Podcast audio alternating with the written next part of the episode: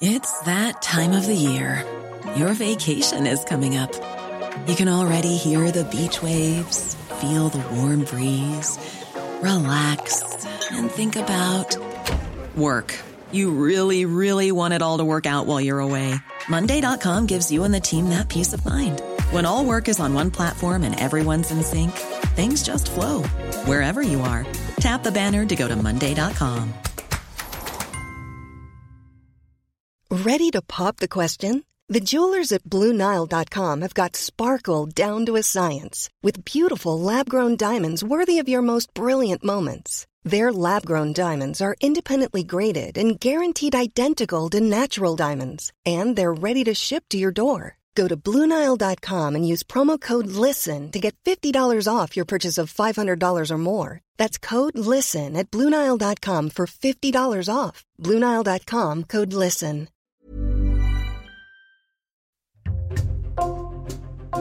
Bonjour, c'est Jules Lavie pour Code Source, le podcast d'actualité du Parisien. Le jeudi 6 octobre 2022, le prix Nobel de littérature a été décerné à Annie Ernaux. Elle est la première femme française à le décrocher, le 16e écrivain français, 8 ans après Patrick Modiano, et la 17e femme dans le monde. Beaucoup de sélecteurs et de sélectrices ont développé un lien émotionnel avec elle parce que cela fait des décennies qu'elle raconte sa vie en détail dans ses livres. Code Source retrace son parcours aujourd'hui avec deux journalistes du Parisien, Yves Jéglet du service culture et Christine Mathéus en charge de l'actualité des combats et des droits des femmes.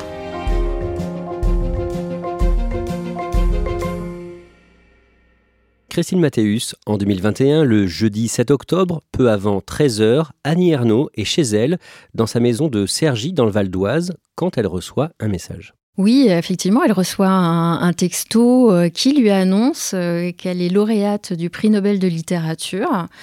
Alors, c'était envisageable parce qu'il euh, y avait pas mal de rumeurs hein, qu'il a donné gagnante cette année-là. mais du coup, on lui apprend à ce moment-là qu'elle reçoit le prix Nobel. Elle se dit quoi? Elle se dit bah, qu'est-ce que je vais faire maintenant? Elle est voilà assise sur ses escaliers avec ses deux chats et, et elle saute pas de joie. Et en fait? Bah, En fait, euh, non. C'était une erreur. Euh, et c'est une erreur qu'elle accueille euh, avec beaucoup de soulagement, en fait. Alors, on va voir ensemble comment Annie Ernaux est devenue une écrivaine pressentie pour avoir le prix Nobel de littérature. On va retracer son parcours personnel et sa carrière. Et bien sûr, nous ne serons pas complets. Yves Jéglet, pour raconter sa vie, on va pouvoir s'appuyer sur ses livres. Pourquoi? Parce que ses livres parlent beaucoup de sa vie. Ce ne sont pas des autobiographies, c'est un mot qu'elle n'aime pas. Elle utilise le mot de auto-sociobiographie, un néologisme un peu bizarre, mais qui intègre la sociologie, c'est-à-dire qu'à travers elle, elle raconte une génération, quelque chose d'universel, une époque, les femmes, mais aussi tout un monde.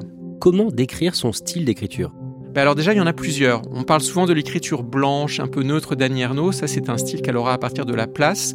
Ses trois premiers livres sont des, romans où il y a euh, une sorte de fureur euh, qui est assez différente. Et puis les livres de la fin sont aussi un petit peu différents. Mais en tout cas, ce qu'elle a toujours voulu, c'est des livres qui pouvaient être lus par ses parents, qui n'étaient pas des intellectuels. Elle veut être comprise par tout le monde. Annie Ernaux a 82 ans, elle a gardé le nom de son ancien mari dont elle est divorcée, le père de ses deux grands garçons. Son nom de naissance, c'est Annie Duchesne, elle est née le 1er septembre 1940 à Lillebonne en Normandie. Dans quel milieu est-ce qu'elle grandit, Yves Jéglet Elle grandit à Yvetot, une petite ville en, Normandie, où ses parents, qui viennent d'un milieu euh, ouvrier et paysan, tiennent un, café alimentation. Son père donc euh, tient la partie café, sa mère euh, est, l'épicière. C'est aussi une époque de l'après-guerre très très dure. Les toilettes sont dans la cour. Il y a un seau pour faire ses besoins pendant la nuit. Donc c'est un univers assez dur, mais en même temps très chaleureux. Ses parents avaient eu une autre fille avant Annie. Une fille qui est décédée à l'âge de 6 ans, assez longtemps avant, donc ils ont eu Annie tard. Elle ne l'a d'ailleurs pas su tout de suite. Et je croyais m'être trompé en, écrivant sur elle, euh, en disant qu'elle était fille unique.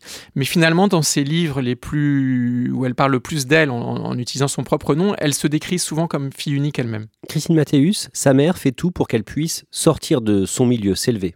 C'est une mère qui a un caractère euh, très fort, euh, difficile, mais qui peut être aussi très tendre. Et elle note assez rapidement que sa fille est une bonne élève, qu'elle a des facilité d'apprentissage et du coup, elle n'hésite pas à casser la tirelire qu'on imagine pas trop remplie pour l'inscrire dans une école privée parce qu'elle croit euh, qu'elle va pouvoir s'élever socialement par le biais des études et elle croit en un avenir meilleur pour sa fille. Yves Jéglé, un jour en juin 1952, un dimanche, son père essaie de tuer sa mère. C'est un moment totalement traumatique de son enfance. Déjà, son père dans la famille, c'est le gentil. Sa mère, c'est celle qui pousse des coups de gueule. Son père est celui qui, en fait, prépare les repas, qui va la chercher à l'école. Et donc, elle ne peut pas imaginer ça. Elle joue avec son père, elle chahute tous les soirs. C'est encore une, vraiment une enfant, elle a 12 ans. Et donc, c'est un dimanche, le seul moment de la journée, de la semaine même, où le, le café est fermé. Et là, elle entend d'abord des cris, elle voit ses parents s'engueuler, ça, ça arrive souvent, ça l'inquiète pas. Puis elle voit que ça monte, que ça monte, et à un moment, elle se rend compte qu'ils sont à la cave. Elle descend à la cave, et elle voit que son père a saisi une serpe et menace sa mère, et elle a effectivement peur qu'il la tue. En 1958, l'été de ses 18 ans, Annie Duchesne part travailler comme monitrice de colonie de vacances dans le département de l'Orne. Pour elle, c'est un événement énorme. hein. D'ailleurs, euh, l'Orne, c'est pas très loin de la Seine-Maritime où elle habite, mais c'est un voyage qui paraît tellement fou dans la famille que sa mère veut l'accompagner. Donc l'accompagne en train une partie du voyage et sa mère veut la suivre même jusqu'à la colonie. Elle, elle veut s'amuser, elle veut vraiment s'émanciper, donc elle, euh, elle devient monitrice alors qu'elle a eu pratiquement aucune formation, mais elle part vraiment là pour vivre. Et ça va pas bien se passer. Il y a des soirées où on danse, et un des premiers soirs, elle se fait draguer par quelqu'un qui est le, directeur des moniteurs, qui doit avoir euh, à peu près 22 ans, alors qu'elle en a euh, 18. Donc elle se laisse draguer, elle est même flattée. Il lui demande de venir dans sa chambre, ça elle veut bien, euh, elle, elle rêve de caresses, elle rêve d'un grand amour. Et il l'oblige à un rapport sexuel qu'elle ne souhaite pas. Ce qui l'a bouleversée, c'est qu'elle est à la fois très choquée et assez traumatisée de ce qui lui est arrivé, mais elle dit qu'elle devient folle amoureuse de ce jeune homme. Mais ce jeune homme la chosifie, l'oublie dès le lendemain. C'est un dragueur qui veut se taper un maximum de jeunes femmes dans la colonie, et du coup, elle va être même moquée.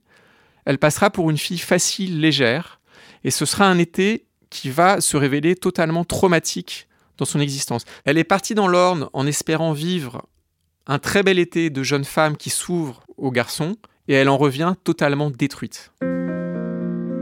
Annie Duchesne intègre l'école normale à Rouen, école qui forme au métier d'institutrice. Elle passe l'été 1960 à Londres comme jeune fille au père, et là, elle a un déclic. En fait, elle s'est surtout réfugiée dans la bibliothèque publique de la ville et elle a dévoré euh, les livres euh, français. Elle découvre le nouveau roman qui est un mouvement littéraire qui se distingue un peu par une écriture euh, clinique, euh, froide, neutre. Et elle se retrouve complètement là-dedans et elle se dit euh, je peux faire la même chose.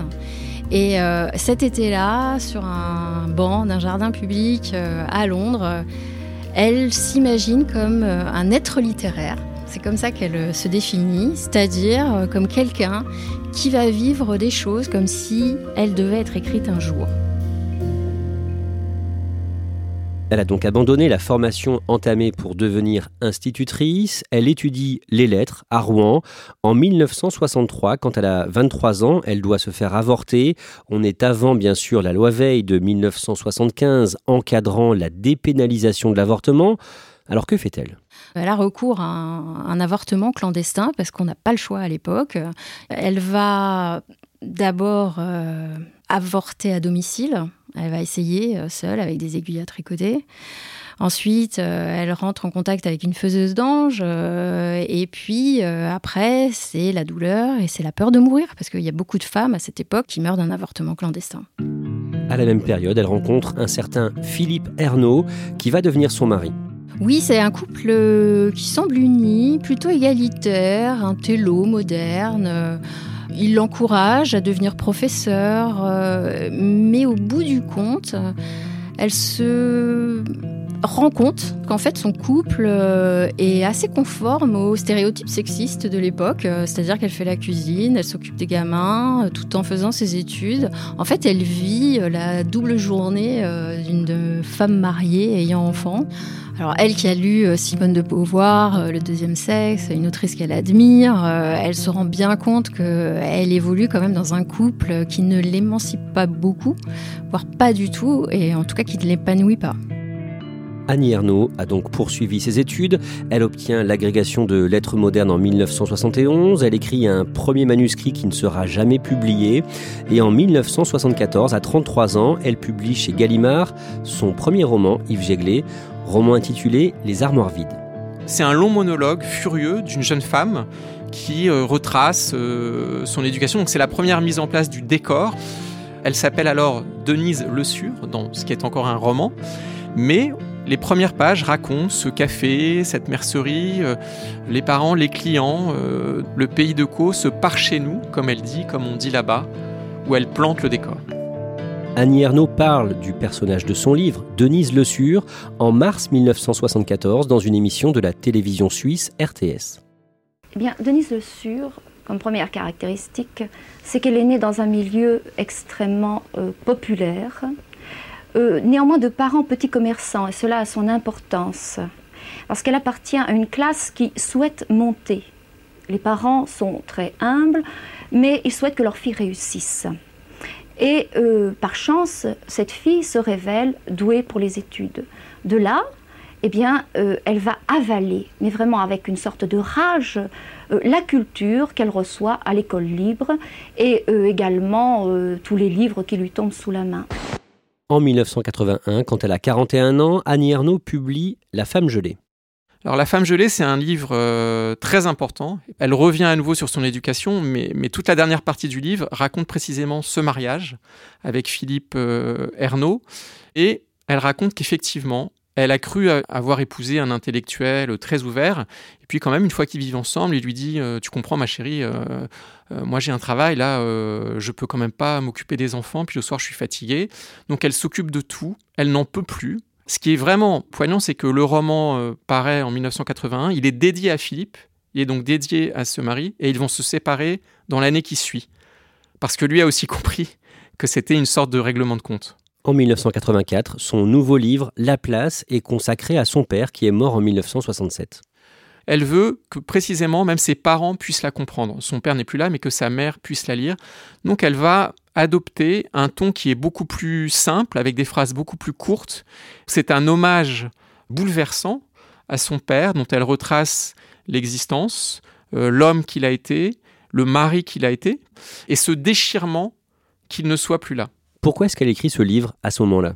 Parce qu'elle est déjà une écrivaine euh, avec une certaine maturité, c'est son quatrième livre publié, et elle réalise qu'elle est un transfuge social, et elle décide avec la place d'écrire des livres que tout le monde pourra comprendre, et qui rendra hommage à cette classe sociale dont elle vient. Elle s'est sentie très souvent au début de sa vie, d'adulte, en décalage avec des fils de bourgeois, y compris son futur mari, qui était d'une famille très bourgeoise dans laquelle elle s'est sentie mal à l'aise. Et elle a écrit La place pour, en gros, remettre l'église au milieu du village, si l'on peut dire, par rapport à Yvetot. Et je n'ai pas été une enfant double, j'étais une enfant déchirée, je pense, déchirée entre le milieu de mes parents et puis un milieu petit bourgeois que automatiquement je me suis mise à fréquenter et j'avais des, j'avais des intérêts différents des siens, je lisais, on, on, se, on, ne parlait plus le même langage. Je crois que cette question de langage entre lui et moi, c'était extrêmement important. Ce livre est une consécration pour elle. Oui, elle va être vraiment découverte par ce livre, parce que c'est une écriture neuve, c'est un style euh, entre guillemets beaucoup plus simple, mais qui en fait euh, chaque phrase touche au cœur. Et effectivement, elle va obtenir le prix Renaudot. Beaucoup de gens vont se dire euh, mais qui est-elle? Avant, elle était un écrivain très peu médiatisé. Et à partir de là, ce livre va très très bien se vendre à plus de 350 000 exemplaires. Et chacune de ses parutions sera scrutée en 1992, quand elle a 52 ans, elle raconte dans Passion simple une passion dévorante qu'elle a eue pour un homme quelques années plus tôt, en 1989. C'est une passion euh, amoureuse, physique, c'est très charnel, c'est un épisode intime qu'elle vit avec un homme marié qui est aussi un diplomate russe, donc évidemment elle ne peut pas le joindre quand elle veut, donc elle est complètement dans l'attente de cet homme, d'un signe, euh, et euh, les détails sont très crus, c'est très érotique, et pendant le temps que dure cette passion, elle est complètement soumise un peu. Yves Jéglé, ce livre est aussi attaqué par de nombreux détracteurs. On l'accuse de voilà d'avoir écrit une bluette de dactylo, d'avoir raconté comme ça une histoire euh, assez banale, pas assez élevée, de se répéter. on l'accuse au fond d'une certaine banalité. En 2000, Christine Mathéus, Annie Ernaux publie un livre consacré à son avortement que l'on a déjà évoqué dans ce podcast, livre intitulé L'événement, mais qui est mal accueilli. Il est très mal accueilli, il y a un accueil épouvantable côté médias, des journalistes lui diront qu'ils ont eu la nausée en lisant ce texte. Euh, Bernard Pivot, qui avait l'habitude de l'inviter à chaque sortie de ses livres, euh, s'abstient cette fois. Le livre est vendu seulement, euh, entre guillemets, à 80 000 exemplaires. On a le sentiment que les gens ne veulent pas entendre parler d'un avortement clandestin en 2000 pour certains, en tout cas c'est comme ça qu'Annie Arnaud va l'analyser, c'est un combat d'arrière-garde. Tournons la page, quoi. Annie Ernaux souffre d'un cancer du sein qu'on lui diagnostique en 2002. Elle évoque la maladie et les traitements en 2005 dans L'usage de la photo, un livre sur une histoire d'amour mêlant texte et photo, photos de vêtements jetés au pied du lit juste avant l'amour, un ouvrage qu'elle a écrit avec l'homme qui partageait sa vie à ce moment-là. En 2008, Yves Jéglé, Annie Ernaux signe un livre à la fois personnel et historique intitulé Les années. Moi, j'appelle ça son, chef-d'œuvre. Après, chacun aura le sien. Mais en tout cas, elle-même dit qu'elle y travaille depuis 15 ans. Donc, c'est un livre qui lui a demandé un travail euh, particulier, qui raconte déjà une période euh, très longue, puisque euh, elle va rechercher des souvenirs qui débutent dès l'immédiate après-guerre et qui se poursuivent jusqu'à 2007. Et c'est un travail de mémoire phénoménal. Elle arrive dans ce livre à à la fois à mêler la petite histoire, elle va, elle va chercher des, réclames, des pubs, des chansons qu'on a oubliées mais qui nous reviennent, qui peuvent être celles qu'écoutaient nos parents, nos grands-parents ou, nous-mêmes selon l'âge qu'on a. Et elle a aussi une manière de, donc de tisser ça à la grande histoire. Il y a, il y a, toutes les Trente Glorieuses, puis la crise qui défile. Donc c'est un enchaînement de phrases qui sont en plus magnifiques, où elle raconte finalement toute une époque, à travers elle, à travers nous, à travers la France. C'est vraiment un des plus beaux livres de cette génération. C'est un travail de mémoire, de mémoire pure, vraiment. Euh, je souhaitais euh, raconter euh, une vie de femme au départ, et puis ensuite, bien entendu, c'est sur ma vie que je me suis appuyée. Donc il fallait remonter le temps. Christine Mathéus, pendant les années 2010, la popularité d'Annie Ernaux ne cesse de grandir elle ne cesse de grandir et vraiment à partir des années 2010 lorsque euh, son livre euh, Année est traduit euh, en anglais. Là, elle prend une autre dimension, elle est enseignée dans les lycées et surtout, il y a une nouvelle génération de femmes qui se retrouvent dans la parole féministe engagée d'Annie Ernaux et qui l'érige comme une figure tutélaire du féminisme. Au fil du temps, Annie Ernaux est devenue l'une des figures de la littérature française. Ses livres, qui sont des best-sellers, lui assurent de confortables revenus, mais elle a continué à enseigner les lettres. Elle vit toujours en banlieue dans sa maison de Cergy et elle ne cache pas ses opinions. Yves Jéglé, opinions très à gauche. Elle avait déjà dit qu'elle écrivait pour venger sa race, un mot fort qu'elle a expliqué plusieurs fois, puisque le mot race n'est pas anodin, mais elle voulait un mot plus violent que classe. Elle, parle en fait de classe sociale, venger les siens, les dominer, ceux qui n'ont pas accès à ce monde-là littéraire. Et elle a euh, du coup pris position à gauche, surtout à partir du moment où elle est devenue connue, où sa voix a porté. Elle s'est donc engagée très clairement auprès de Jean-Luc Mélenchon. Elle a critiqué violemment la présidence euh, Macron. Elle dit que c'était un comédien.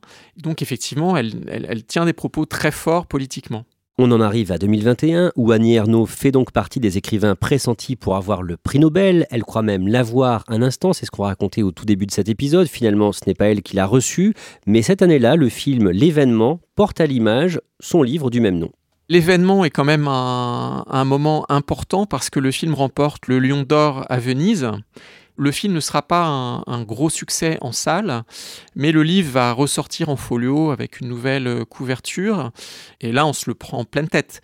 Finalement, l'actualité lui donne tellement raison. L'événement euh, concerne tellement de femmes à travers le monde, à une époque où on vit une telle régression de ce qu'on pensait être des droits, que ce livre, aujourd'hui, prend un sens extrêmement fort.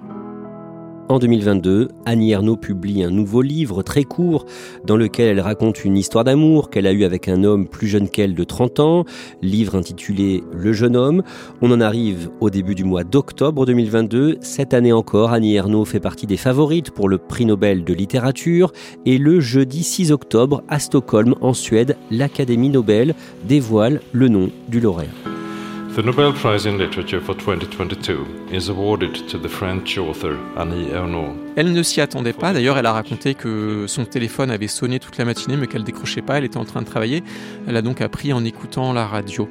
Une forme euh, d'étonnement et, euh, et de vide comme quand on ne réalise pas ce qui vous arrive, je crois. Elle parle de justesse, de justice. Elle va reprendre cette expression dont on a déjà parlé, venger sa race, en disant oui, je suis l'écrivain, euh, j'écris du côté des dominés. Elle a une conscience euh, beaucoup plus claire sans doute qu'à ses débuts, qu'effectivement, elle reçoit le Nobel aussi parce qu'elle a été la voix des opprimés et des femmes. Je sais, avec la misère, mhm. les inégalités hommes-femmes, euh, voilà. Je pense que l'écriture, la littérature n'est pas neutre, n'a jamais été. C'est quelque chose que maintenant on réalise de manière irrécusable. Christine Mathéus, vous ressentez quoi en apprenant cette information? Bah, J'étais en train d'écrire euh, un article sur euh, le bilan des 5 ans de MeToo, un bilan qui n'est pas folichon parce qu'il euh, il y a encore beaucoup de femmes qui n'osent pas porter plainte, qui ont peur d'être mal reçues, il reste beaucoup de choses à faire. Cette nouvelle du prix Nobel décerné à Annie Ernaux, ça a été vraiment une respiration au milieu de ce constat un peu morose. Et vous avez pensé à une ancienne prof de français j'avais une professeure de français, militante, féministe, euh, qui avait aussi connu plusieurs avortements clandestins et euh, qui m'avait parlé d'elle. Et c'est comme ça que je l'ai découverte, très jeune. Et je me suis dit, d'une certaine façon, euh, c'est un peu elle qui a aussi reçu ce prix Nobel de littérature. On attend qu'une femme, quand elle raconte une passion, en parle sur un mode romantique le mode pathétique aussi, romanesque pour tout dire. Mais ce qu'on n'attend pas, c'est une, écriture de femme comme cela. J'ai eu une réflexion qui prouve beaucoup de choses. On m'a dit, euh, j'ai eu l'impression qu'un homme aurait pu écrire ça. C'est une écriture de mec. Et donc ça veut dire qu'on partage vraiment l'idée qu'il y a une façon d'écrire euh, pour la passion masculine et une forme féminine.